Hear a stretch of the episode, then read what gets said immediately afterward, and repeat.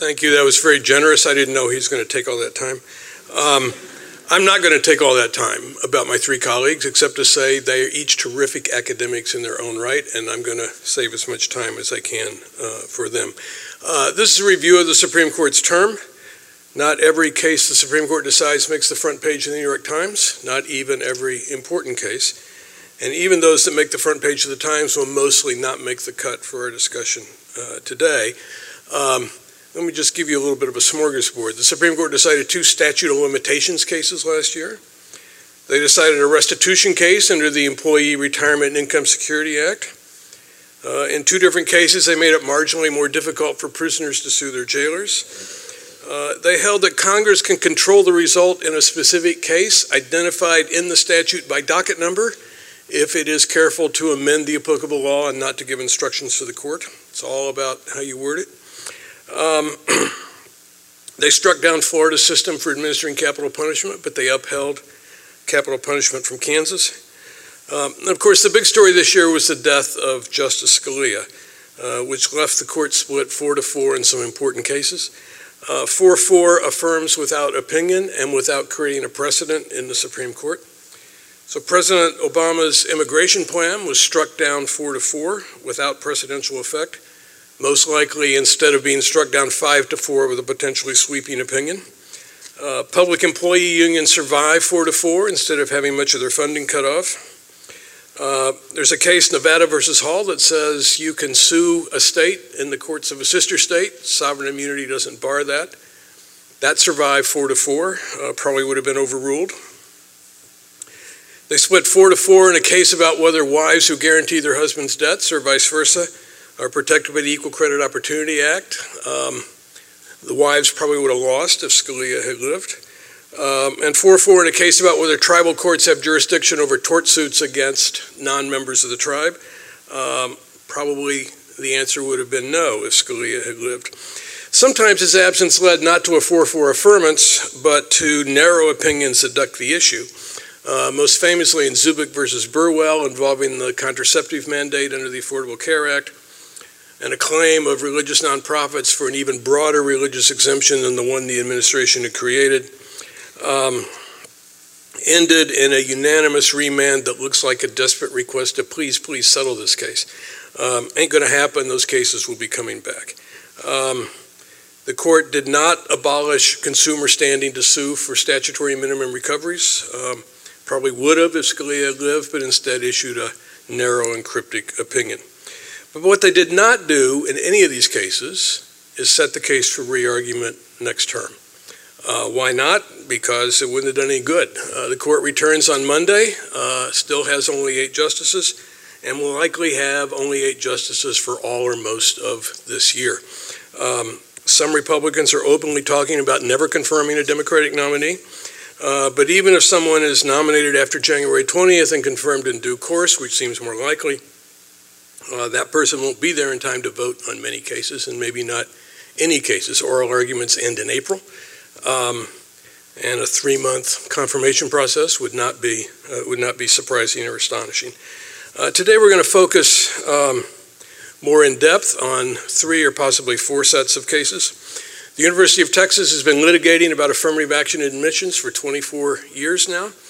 Um, and Kim Ford Mazrui is going to talk about the most recent installment in that litigation, Fisher versus Texas. Uh, affirmative action was upheld and um, would have been upheld even if Justice Scalia had lived, but if he had lived, it would have been presumably a 4-4 without opinion and without precedential effect. Uh, Mike Gilbert is going to talk about a collection of legislative redistricting cases from Virginia, Texas, and Arizona.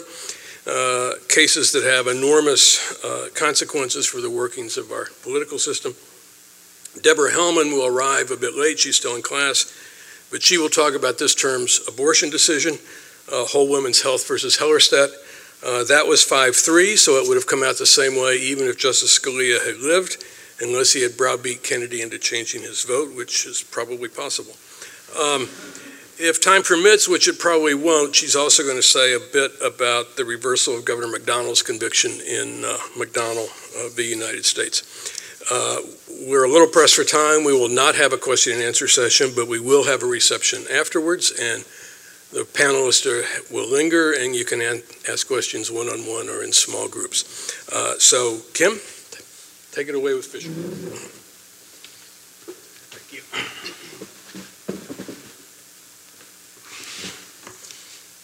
Let's see. Thank you, Doug, and thank you all for being here this afternoon. I'm going to talk about Fisher versus the University of Texas 2, because it came up uh, three years ago as well, uh, the same case. So this case involves Abigail Fisher suing the University of Texas in 2008 uh, because she claims that her equal protection rights were violated because she was disadvantaged in her application because she is white. In order to understand her claim and the posture of the case, you need to understand that Texas has two admissions tracks. The first is the so-called top 10% plan, and this requires the University of Texas to admit the top 10% of every high school in the state, and that fills about 75% of the class. The other track is the more individualized, holistic track, where it looks at a number of things you might expect high school grades, SAT, community service leadership, extracurriculars, economic status, and also race. And uh, race has been used typically to the benefit of uh, black and Latino uh, applicants in this track. It's the second track that she's challenging, uh, the holistic track. She was not in the top 10% of her class. Well, she sued it. She lost in the lower court. It came up to the Supreme Court. It sent it down three years ago to apply strict scrutiny again. It comes up to the court again. So this summer, in a four to three decision, the Supreme Court sided with the University of Texas. So the court applied strict scrutiny. So for the one L's and the three L's, strict scrutiny is the the test the, the court applies to uh, determine whether uh, race-based decision-making by the government is constitutional. And it requires the government to prove that the use of race is necessary to serve some compelling governmental interest, some extremely important government goal. Uh, and in this case, University of Texas alleged and the court upheld that the use of diversity uh, was in pursuit of the compelling interest, uh, racial diversity, of prom- promoting academic inquiry, breaking down stereotypes, promoting cross-racial understanding, preparing students for a diverse workplace, and preparing leaders for that would create legitimacy in the eyes of the public by demonstrating that positions of power are open to people of all races. The court also accepted that race was necessary. Uh, Abigail Fisher had alleged that part of the reason it wasn't necessary is because of the top 10% plan already achieved a significant amount of diversity because many school districts were black and Latino, so the top 10% of those schools uh, generated diversity. And even in the holistic review, some of those applicants were also diverse. But the court accepted that the court that um, the school had a, a, kind of a reasonable basis to believe that uh, they were not getting the diversity they needed, especially at the classroom level, uh, without actually using race as a factor in this holistic uh, review. Uh, they also, the court also said you didn't need to identify your goal with specificity, that would amount to a quota. So having a kind of ill-defined critical mass to achieve these goals was uh, acceptable to the majority. There were two dissenting opinions, one by Justice Thomas, which was short and said that the Constitution is absolutely colorblind. There was a, a very long uh, and passionate defense by Justice Alito, joined by Thomas and Scalia, that essentially said that uh, it wasn't necessary. There were all sorts of uh, things that the school had not uh, proven to show that, uh, that its use of race was yielding uh, demonstrable benefits. Uh, what are the implications? And then what do I think about the opinion? Uh, the implications are uh, significant, perhaps more so than the attention they got, because it did reaffirm the law, but uh, many observers thought the court would overturn affirmative action. So this does signal that affirmative action is safe for the time being in, in higher education. Uh, although, with the observation that the court emphasized the kind of unusual system uh, at, issue here and the limited time that the university had had it in play, So it, it's not a, a broad, uh, sweeping justification for affirmative action, so schools still have to be, be quite careful. But given that Kennedy has been the swing vote, this signals that uh, uh, even if uh, the Republican wins and a Republican is appointed, uh, affirmative action in a limited respect will be upheld. If a liberal gets appointed, then uh, affirmative action would be even on safer ground uh, for the foreseeable future. What do I think about the case? I'm actually of mixed feelings. Uh, on the one hand, I'm pleased the court upheld it because, in my assessment, race based affirmative action is legal under the best interpretation of the Constitution. But where I have uh, disappointment is a disappointment I've had uh, for several cases the court has decided in the affirmative action realm, and that is the emphasis the court plays, places on the educational benefits of affirmative action rather than justice. By justice, I mean remedying the consequences of historic racial injustice.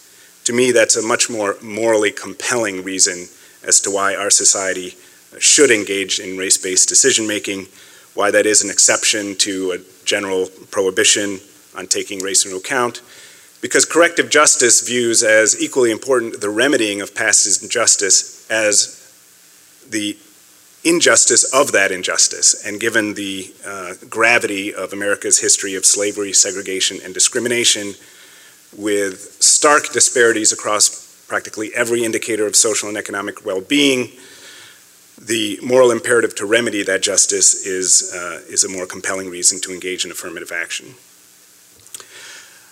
Uh, I have some more specific criticisms of diversity, and again, I say this with some pause because since that's the only rationale, if the court were to pay attention to me and say, okay, we're not going to uphold it on diversity anymore, I think would be worse the wear. Hopefully, they'd pay attention to, uh, to the entire message I'm making. So, my first concern is just the fact that it's relying on a less compelling reason, diversity's educational benefits rather than justice. It means that in the long run, it's not as weighty and persuasive a justification, so affirmative action, given its admitted costs, will eventually be abandoned when it shouldn't be if the true justifiability of it were recognized. A second concern I have with uh, diversity is it's limited to settings that justice uh, would not be limited to. So diversity emphasizes viewpoints and experiences and differences in outlooks, which certainly serves a liberal education or a law school education, but it's not necessarily as obviously useful for certain fields like uh, mathematics, although we can argue about that, but it's less obviously so, and it's certainly less obvious for uh, blue collar jobs, construction, police, firefighting, municipal services, uh, factories, and the like. Uh, we don't really need a diversity of viewpoints uh, in those contexts, and indeed, some economists have made the case that homogeneity may be useful in certain business contexts. But justice could be served to the extent many of these positions underrepresent uh, certain minorities because of our history of discrimination. So uh, diversity limits the settings in a way that undermines justice. A third concern I have with diversity, all of these are the extent to which it undermines uh, justice, not just ill served. Ju- it's not just inadequate, it actually conflicts with justice. Diversity is in tension with the racial focus of affirmative action programs. Uh, and many of you have probably come across this in discussions. Well, if it's about diversity, then why are we emphasizing race when there's all sorts of diversity, which, which is true. You know, whether you were in the Peace Corps or play uh, an instrument or uh, spent time abroad or you're older, all of these contribute to diversity. Yet the affirmative action policies often emphasize race. So again, this undermines the credibility of the justification because it doesn't, uh, the programs don't seem to fit the justification, and that undermines its legitimacy in the long run. Alternatively, uh, with respect to the tension with the racial focus, it encourages expanding uh, preferences to these other types of diversity, which can be useful in their own, but to the detriment of emphasizing race. So either it emphasizes race without obvious justification, or it expands diversity, admissions officers or schools who say, look, we're promoting all these other kinds of diversity, that's what we're supposed to be doing, but in so doing, they're not pursuing uh, remedial justice. Uh, and my fourth and final concern with uh, diversity, and perhaps the one that troubles me the most, is that it potentially creates the illusion of justice. The underrepresentation of especially African Americans as well as Latinos in positions of power in our society is evidence of uh, our failure to remedy past injustice. But diversity based programs don't ask whether someone has experienced the intergenerational effects of historic discrimination. You can fill positions with minorities who have not experienced injustice. Case in point, recent immigrants. A study at Harvard, for example, showed that two thirds of the beneficiaries of affirmative action uh, either had uh, a foreign parent and or a white parent. Now, I have nothing wrong with either of those. My mother's white, and both my parents are foreign. But admitting me does not directly remedy uh, the effects of past discrimination. I have not experienced those intergenerational uh, and current day disadvantages. So I agree with some scholars that more attention should be paid to emphasize the benefits in the direction of so called legacy uh, blacks, people who have actually experienced the intergenerational effects of slavery and segregation. Um, but it doesn't do that. And so what happens is over time we may think, oh, look, we've diversified positions of privilege and power, but it's in a sense with the wrong blacks. And that may lead us to abandon efforts because we think we've succeeded when we have only uh, obscured uh, the fact that we have not achieved a just result.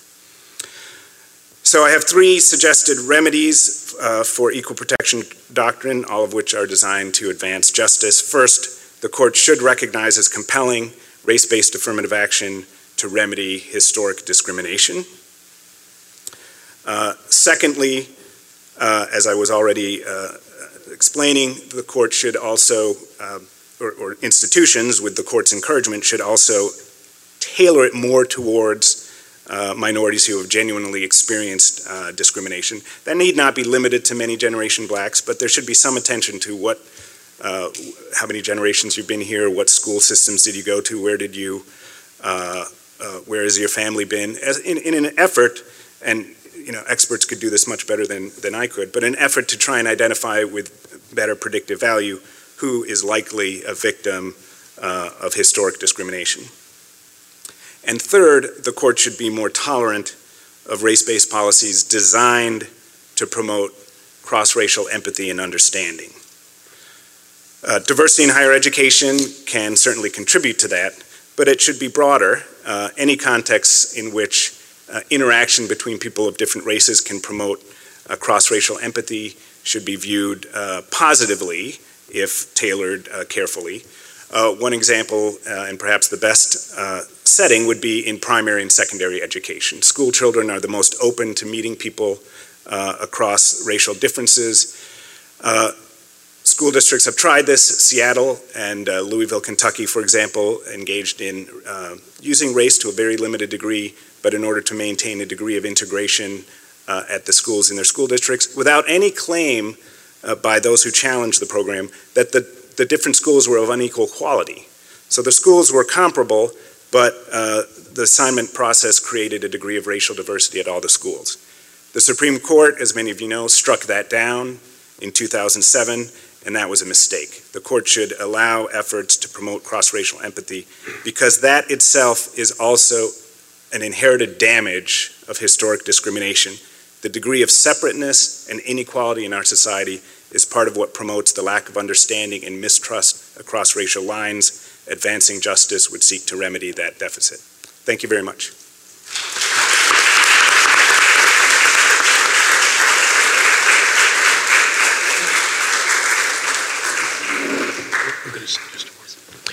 If, if I could very briefly interject, I've been caught up in the Texas litigation for much of the 24 years.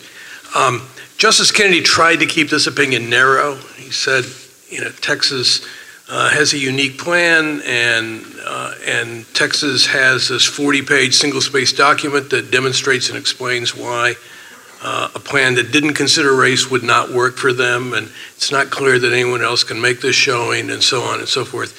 Uh, the efforts to keep it narrow, I think, will not be successful. Um, he may get reinforcements, uh, but any university that has selective admissions and does its homework can make the showing that Texas made. I think admissions officers need to be doing their homework and documenting that they in good faith considered race neutral means and explaining why they won't work. And I think that many universities, maybe most universities, are in fact not doing that. Uh, they're saying, we won, we're done, we can, we can go forward. They need to, uh, they need to uh, document things the way Texas had documented them. Uh, the reasons why race neutral means don't work are in fact quite generally applicable. There are additional lawsuits pending against Harvard and North Carolina, and uh, the folks who have been bringing these cases will uh, try to get as much as possible out of the limitations in Kennedy's opinion. So this fight is not over, but I agree with Kim um, that the constitutional part of it is probably over for a while unless there are a series of additional Republican appointments uh, to the court.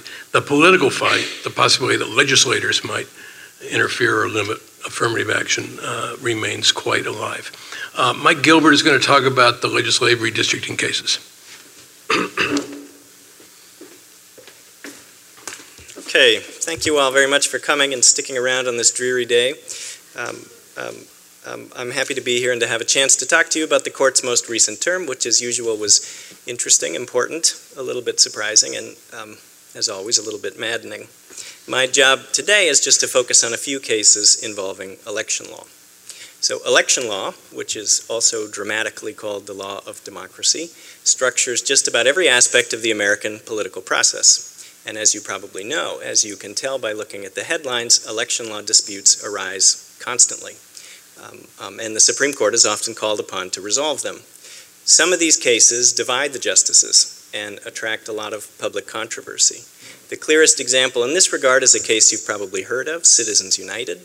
This is the case in which the court, by a bare 5 4 majority, concluded that the First Amendment gives corporations a right to spend unlimited sums of money on political advertising.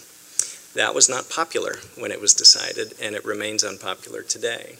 Other election law disputes um, uh, are not so high profile. They're deeply important, but they don't get as much attention. As Professor Laycock said at the outset, they don't necessarily make New York Times headlines. One kind of election law case that falls in this category is a districting case, or cases about districting. So some of you know all this, but just for those who don't, districting is the process by which voters are sorted into individual districts for purposes of casting their ballots and electing representatives.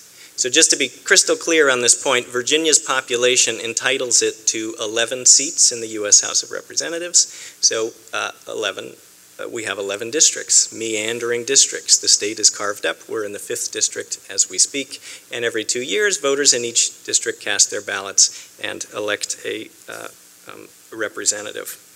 Um, um, in the last term, the Supreme Court decided three cases about districting. So that's a lot. And that tells you something about the importance of the issue. And it also tells you something, perhaps surprisingly, about the fluidity of the law in this area. You might think, after two centuries of American democracy, we'd have the basics sorted. We don't. so there are three cases here. I'll talk briefly about all three, but I'm going to concentrate my time on the first of them, a case called Evenwell, which I think is the most important among them.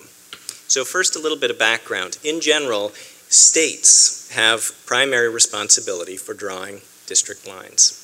So in Virginia, for example, it's the state legislators, now they need the governor's approval at the end, but it's the state legislators who draw the congressional district lines, those 11 districts I just mentioned. And it's also state legislators who draw all of their own state legislative district lines. Now you might be thinking, gee, this sounds like a conflict of interest. It is. So, on a different day, we could have an interesting conversation about partisan gerrymandering, that is to say, the drawing of district lines for political advantage.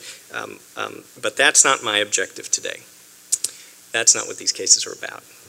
So, when state legislators draw these district lines, the Constitution requires them to make them equal in size. Evenwell, the case from the last term, basically asks this question What exactly do we mean by equal. So historically, states have, just about every time they redistrict, uh, looked to total population when they're trying to equalize their districts. So just to be clear about what this means, if we're a bunch of legislators and we're drawing district lines and we create a first district that has about 100,000 people in it, then we need all of our other districts to have about 100,000 people in them too. If we don't, we uh, violate the Constitution. Now, critically, when states do this, they look just to total population. So it doesn't matter if one district is mostly men and the other one's mostly women. It doesn't matter if one district is mostly adults and the other one's mostly children. It doesn't matter if one district is all citizens and the other is mostly non citizens. It doesn't matter if the districts are full of people like us who are free to spend a Wednesday afternoon at a lecture or people who are incarcerated and sitting behind bars. As long as the total number of people in all these districts is the same, we've satisfied the constitutional requirement. Now, the challengers in Evenwell say this is all wrong. The Constitution does not permit states to do it this way. In fact, they go further. The Constitution requires states not to look to total population, but voter population.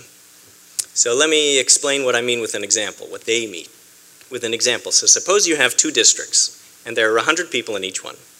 And in the first district, all 100 people are adults who are eligible to vote. In the second district, you have 100 people, but only 10 of them are adults who are eligible to vote. The other 90 are kids or non citizens. These are classes of people who are not entitled to vote. So, with respect to total population, we're fine 100 people in each district. But with respect to voting population, there's an enormous discrepancy. There are 100 voters in the first district, just across the aisle, just across the line, only 10. So think about the implications. If you're a voter in the first district, well, there other, there's another 99 voters around you. With that number of people, the probability of your vote ever mattering, the probability that your vote ever actually decides an election is very low. So, to attach a label to this, your voting power is quite low. Now, if you just skip to the other side of the line, now there are only 10 voters. So, probabilistically, your vote is going to be decisive much more often. There's only 10 of you making the decision now, not 100. So your vote has great power. So the Evenwell challengers are essentially saying this disparity in voting power violates the one person, one vote principle embedded in our Constitution. It violates the Equal Protection Clause. Okay, big stuff.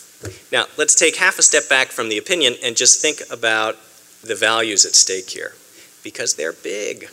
We care in a democracy about equal voting power but we also care about equality and representation.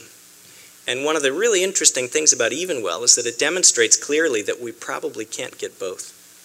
We can get one or the other, we can't do them both at the same time. So let's just make sure you see the logic. If you do it the way states traditionally do, so we just look at total population, the way Texas did in the actual case, now you get the discrepancy in voting power. You can have the 100 voters in one district and the 10 in the next. That's bad. But here's what you gain a certain kind of equality in representation. Every representative has about the same number of constituents. No matter which district you're in, if you're a constituent, you, at least in theory, have about the same ease or difficulty of contract, contacting your representative and hassling them and informing them and trying to get them to be responsive to you. Now, if instead of doing it in the traditional way, you do it the way the Evenwell challengers say we should, well, we get a trade off. We get the opposite. Now you might get the equalized voting power. So you have 100 voters in each district, but you get an inequality in representation. You can have one district that's 100 voters and nobody else, and right next door another district that's 100 voters and 900 non citizens. Okay, would you rather be a constituent in the first district or the second? Would you rather have to compete with only 100 other people for your representative's time and attention, or would you rather compete with 1,000 other people? So it's on the one hand, on the other. You can get the voting power right or the representation, but you can't do both. Now, in a democracy, we care about both of these things. You can go read the dusty old tomes. You will not find political theorists telling you exactly how to resolve this tension.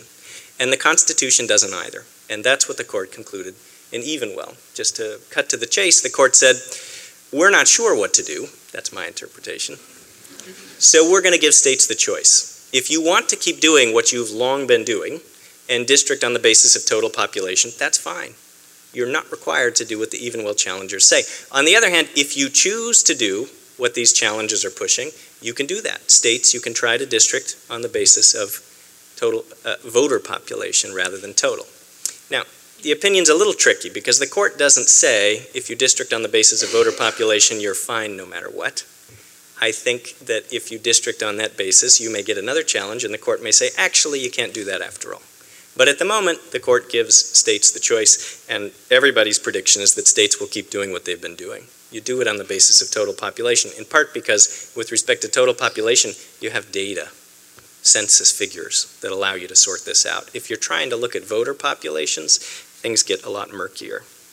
Now, there's much more to say about Evenwell, but I have two more cases to cover, so I'll keep moving. If you have questions, please ask me afterwards. So the second case I want to talk to you about is titled Harris versus Arizona Independent Redistricting Commission. And this is another case on the question of what exactly does the law require with respect to equalization across districts. So I've been telling you so far the Constitution requires equality, at least in some sense. That's stretching it a little. The Constitution requires districts to be more or less equal in size.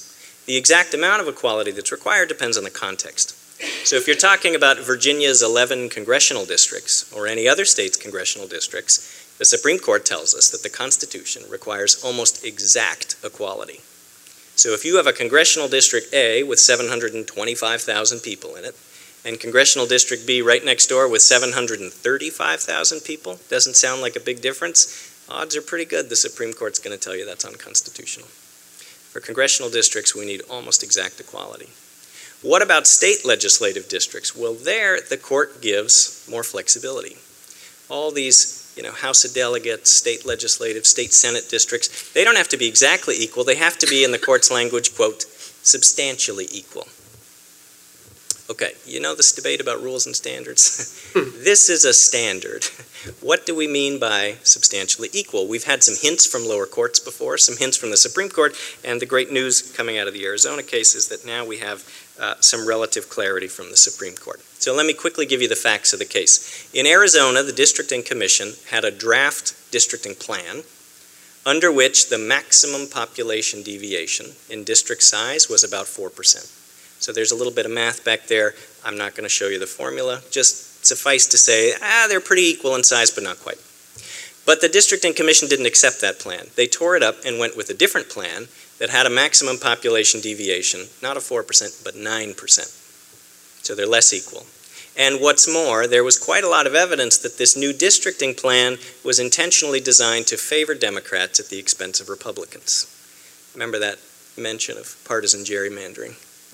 They both do it, by the way. So liberals don't feel bad. It's across the board.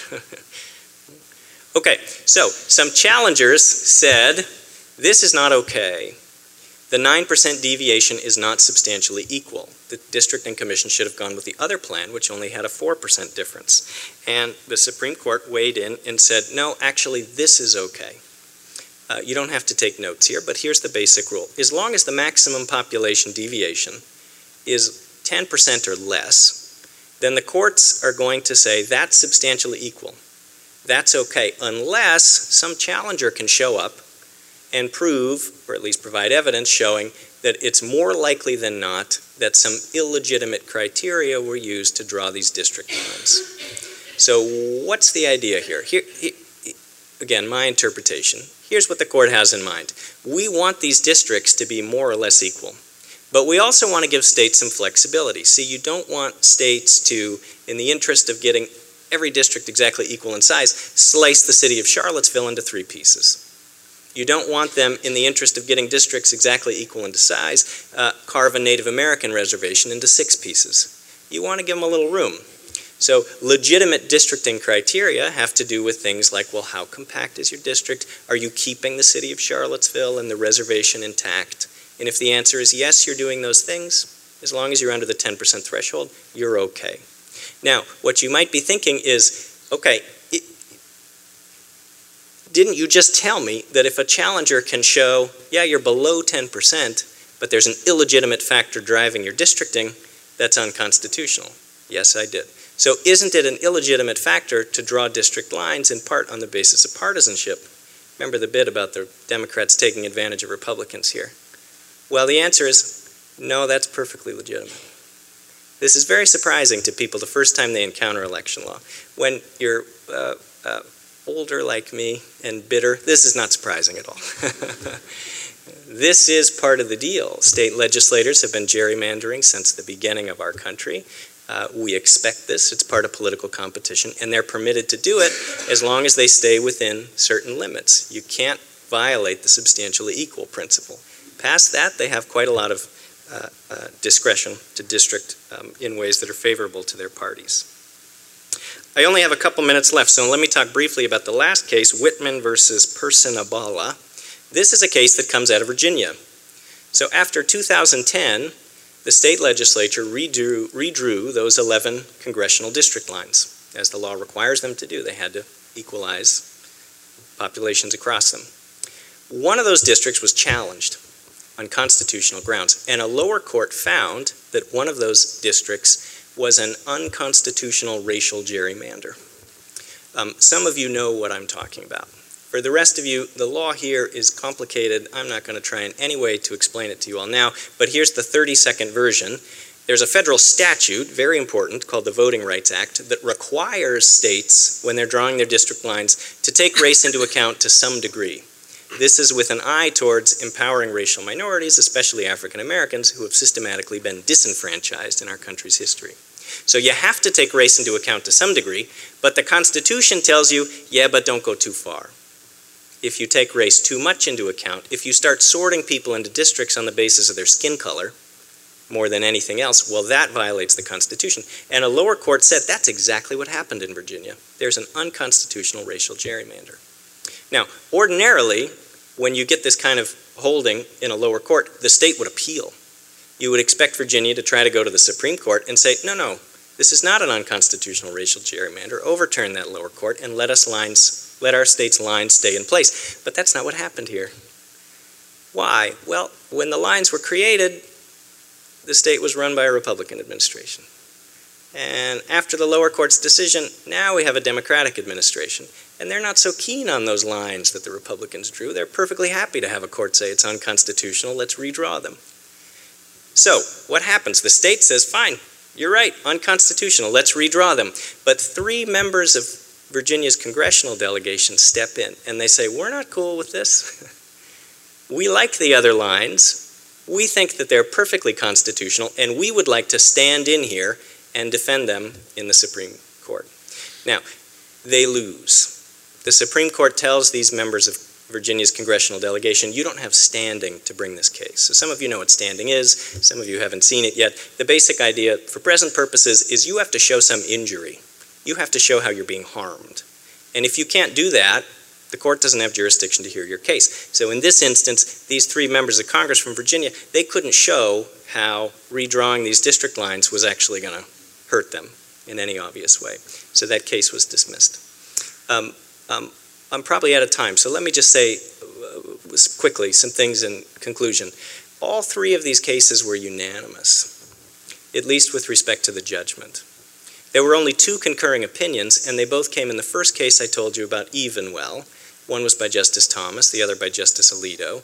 And the main, different things to say there, but the main thrust of those was states should really be given this choice. Remember, I said there's two ways to do it sustain the choice, whereas the majority opinion says, ah, you kind of have a choice, but we'll wait and see. The general message is here the justices agree. If these were campaign finance cases and you had the 4 4 split, we would not get decisions uh, on, on anything that have binding effect, precedential effect.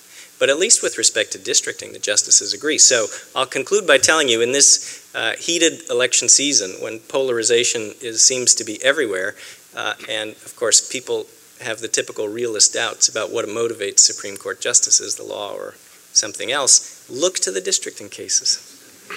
they agree.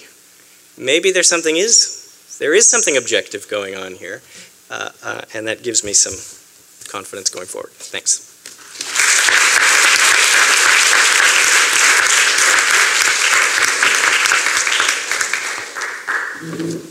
Now, Deborah Hellman on Whole Women's Health. Sorry for coming in late. I had my seminar. Um, so actually, I'm going to talk about whole women's health and also about McDonald, because I was told I could do that. But if I run out of time, you cut me off and I won't do McDonald. Um, Excuse me. Okay, so Whole Woman's Health, as you'll recall, is the abortion case out of Texas. Um, Dealt with a law that had two important components. The first called the admitting privileges requirement, and that was the part of the law that said that abortion providers, that doctors performing abortions have to have admitting privileges at a local hospital. And the second component of the law that was at issue was called the uh, surgical center requirement, and that basically said that uh, facilities that perform abortions have to meet the standards of a ambulatory surgical center, and suffice it to say that those were higher standards than, uh, in terms of the facility, than abortion clinics had typically met.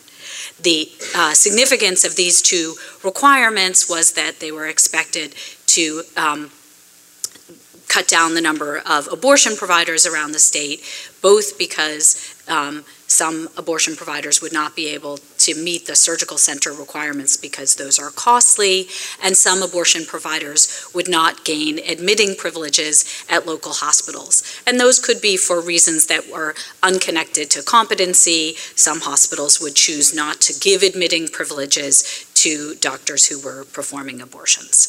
Um, what happened uh, in the procedural history of the case was that the law was struck down by the district court based on extensive factual findings about the burden that would be placed on women seeking abortions because of the closing at either clinics that had already closed or likely closings of clinics. Um, the appellate court reversed that decision and then it comes to the Supreme Court. The key issue, in a way, in the court is what does the undue burden standard that we know from abortion cases require? Um, so, a bit of background some of you uh, have already taken constitutional law, but in case there are any first years here who haven't taken constitutional law, I'll give you just a little background into the court's abortion cases so we can see where we're entering the discussion. Sorry, I seem to be losing my voice a little bit. Um, so, at least since Roe versus Wade, uh, the court has said that a woman has a constitutionally protected right to decide for herself whether to abort uh, an early term fetus but the court has recognized that there are two interests that the state may have that are compelling enough that would justify the state uh, infringing on that right or restricting that, that right.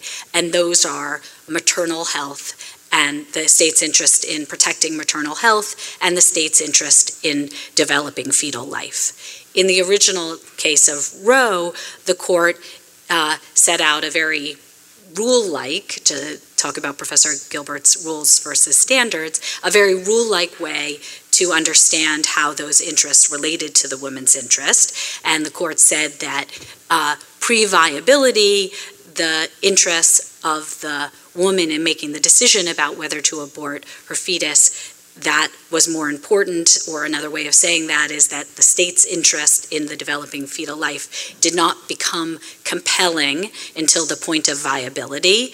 And the court said about the state's interest in protecting maternal health that that did not become compelling until the point at which the uh, childbirth became uh, more. Uh, that abortion became more dangerous than, than childbirth. So basically, the court said during the first trimester, because uh, abortion is safer than childbirth, the state's interest in protecting a woman's health was not sufficiently compelling. It wasn't compelling enough. And therefore, those interests didn't become compelling into very, until very clear junctures. Um, skip ahead, so that's the initial case, and there's litigation about other kinds of restrictions, but the next key case is Planned Parenthood versus Casey. And in Planned Parenthood, the court reaffirmed that a woman has a constitutionally protected right to decide for herself whether to abort a non viable fetus, but the court introduces this undue burden standard. What the court says, it, which you could say courts, law students, law professors have been wrestling with since then. That is, what is the undue burden standard and how does it relate to the strict scrutiny that we're more familiar with in the context of constitutionally uh, protected rights? Um, so, uh, the first thing that Casey does is introduce this new standard that we're going to assess whether an abortion restriction constitutes an undue burden on a, a woman's right to choose rather than uh, using the kind of language and tests that we're familiar with in strict scrutiny. The other important thing that Casey did was it said that the state interests in developing fetal life and in protecting maternal health, it's uh, the court said those are actually present throughout pregnancy, rather than the Roe framework, which said no, those are interests are only compelling interests at particular junctures. That is, at the end of the first trimester for a woman's health, at the point of viability for developing fetal life. That was the Roe's approach. The court says in Planned Parenthood v. Casey that this, those interests are interests that the state can legislate in the service of from the moment of conception.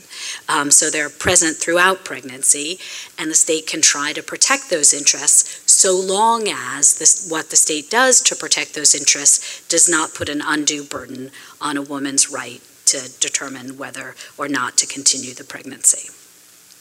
Um, okay, now we're going to jump ahead a few more years, almost 20, to Gonzales versus Carhart, which is in 2007. And this, I, you know, there are other abortion cases in between, but I'm just hitting the highlights.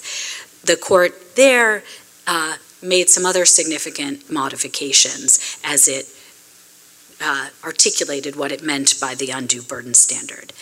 One significant modification is it broadened the conception of maternal health. That's an interest that the state can be regulating for throughout pregnancy, and rather than considering maternal health just uh, physical health, the court also included mental health in its uh, the interest that the state can be trying to further.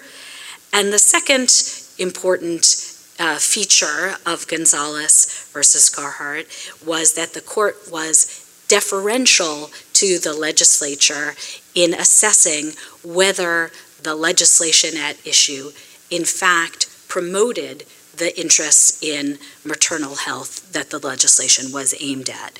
So, uh, when a court applies strict scrutiny, it typically looks at whether there's a compelling interest and whether the law is narrowly tailored, is the language the court uses, but is a tight fit, is well crafted to serving that interest.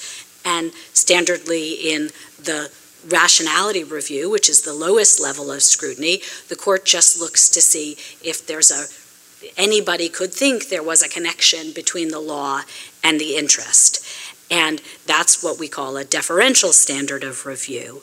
The court in Gonzales versus Carhart employs what some commentators thought looked like rationality review because it was deferential to the legislature about whether the uh, statute actually served the interest of promoting uh, maternal health. So, just a few quotes from the case. The court says it's reasonable for Congress to think that blah, blah, blah, blah. So, the idea that it's reasonable for Congress to think that something or other was connected to the end of promoting maternal health sounds like rationality review.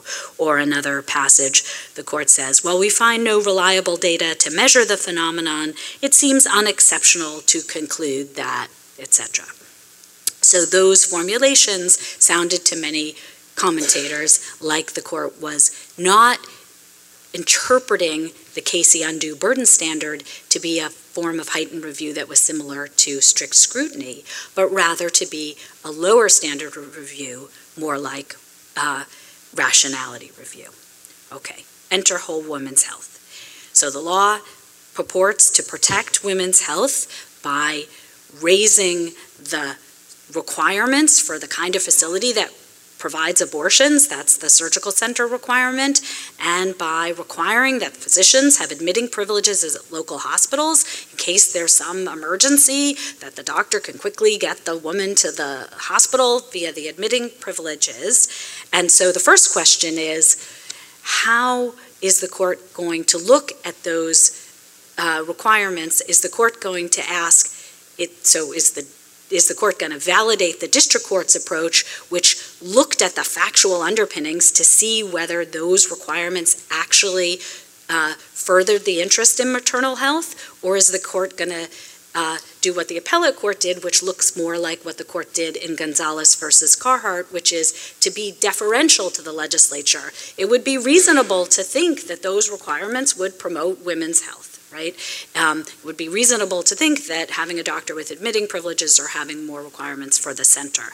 And the court uh, validated the district court's approach, which was to closely scrutinize whether the evidence supported the claim that these requirements, in fact, serve women's health. So the court made a strong statement that the undue burden standard is not a form of rationality review in that way, but rather looks more like a, a normal uh, strict scrutiny. Equally, or perhaps more important, is how the court understood or interpreted what you're doing when you employ this undue burden standard.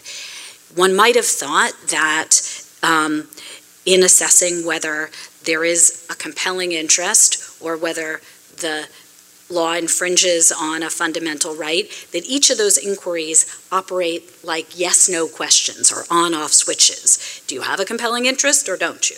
Do you have an infringement on a right or don't you? So you look for an infringement on a right, you got that. Now you look for a compelling interest, you got that.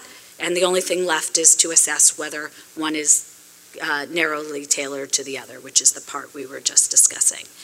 Instead of doing that, viewing those inquiries as uh, yes or no questions or as on off switches. The court instead looks at, well, how much of an infringement on the right and how much of the how much are you promoting a woman's health? How how it, it, yes, a woman's health is compelling, but are you promoting it a lot or a little?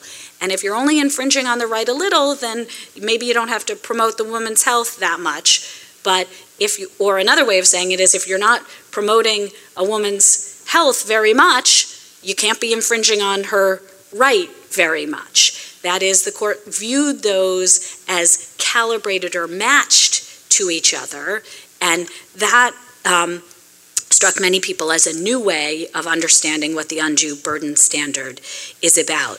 That is, it, it viewed those two together in assessing whether the burden is due or undue, we see how much it's promoting women's health. So Justice Breyer, writing for the court in this opinion, joined by four other justices, so this was a 5-3 opinion. We had Breyer with Kennedy, Ginsburg, Sotomayor, and Kagan, and in dissenting we had Thomas Alito and Roberts. So Breyer's opinion, these are the passages that show you that kind of uh, balancing of the benefit and the burden, uh, he says, we conclude that neither of these provisions confers medical benefits sufficient to justify the burdens upon access that each imposes. Or a little later, when Breyer is rejecting the approach of the Court of Appeals, he says, the rule announced in Casey, however, requires that courts consider the burdens a law imposes on abortion access together with the benefits those laws confer. So the upshot is because the law provided very little benefit, and the court saw that by scrutinizing exactly how much benefit was provided. That was the close scrutiny of the factual underpinning. Because the law provided very little benefit to women's health, the court didn't allow very much of an obstacle to a woman seeking an abortion. In my view, this balancing way actually goes back to Casey. That is, once Casey said that a woman's interest uh, the, excuse me, once Casey said that the interest in promoting, say, maternal health was present throughout pregnancy, then it had to view the interest in promoting women's health in this way that looked at degree. Because otherwise, if it was compelling, for sure, from the moment of conception, then it would seem to prevent any restrictions on abortion from the moment of conception. It would be compelling, and yet Casey reaffirms a woman's right to abort a pre-viable fetus. And so it must be implicitly looking at, well, how much does it promote women's health as compared to the burden? So I think that kind of balancing uh, approach really isn't new with whole women's health, but it's much more explicitly articulated in whole women's health. Um, so the uh, upshot of the Whole Women's Health for laws around the country is I think we're likely to see courts assess the factual underpinnings for laws that uh, are uh, for which the justification by state legislatures, let's say, the justification offered is that the regulations protect a women's woman's health. I think we're likely to see increased scrutiny of the factual underpinnings of those claims to see whether they, in fact, serve women's health. And then we're also likely to see the court balance the degree to which they promote women's health as against the burden that they impose on a woman's ability to choose an abortion. Um, one question that I think is left unanswered, although I don't in fact end up thinking it's that significant, is Casey says that um, that a court said uh, in Casey the court said that a law that imposes uh, that a law imposes an undue burden if it has and now this part is a quote the purpose or effect of placing a substantial obstacle in the path of a woman seeking an abortion. Um, we've seen the court focus on the effect prong, but not the purpose prong. So in Whole woman's Health, the court is really saying it has the effect of placing uh, a substantial obstacle in the path of a woman seeking an abortion. But one could, at least in theory, imagine a law that doesn't place a substantial, that its effect is not to place a substantial obstacle in the path of a woman uh, seeking an abortion, but that there's evidence that it was adopted for the purpose of uh, impeding a woman's access to abortion or to uh, making fewer abortions happen. And will a court, will any court strike down a law on the basis of the what it sees as an improper purpose alone? And some people thought that the whole woman's health opinion might be grounded in part on the purpose prong. I don't read the opinion as actually grounded in that way, so that question's like left open. My own opinion is I don't think that the court will actually decide or strike down legislation on the basis of improper purpose in this area, but the Casey language leaves that point open. I think I've probably talked long enough, so I'll skip McDonald. Thanks.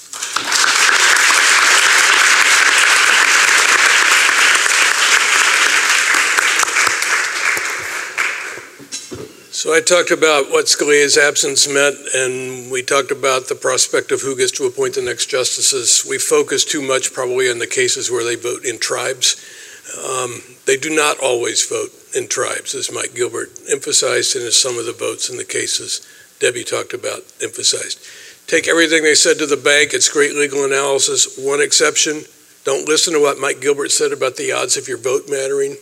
Very important you vote this fall. It's a collective action problem. Um,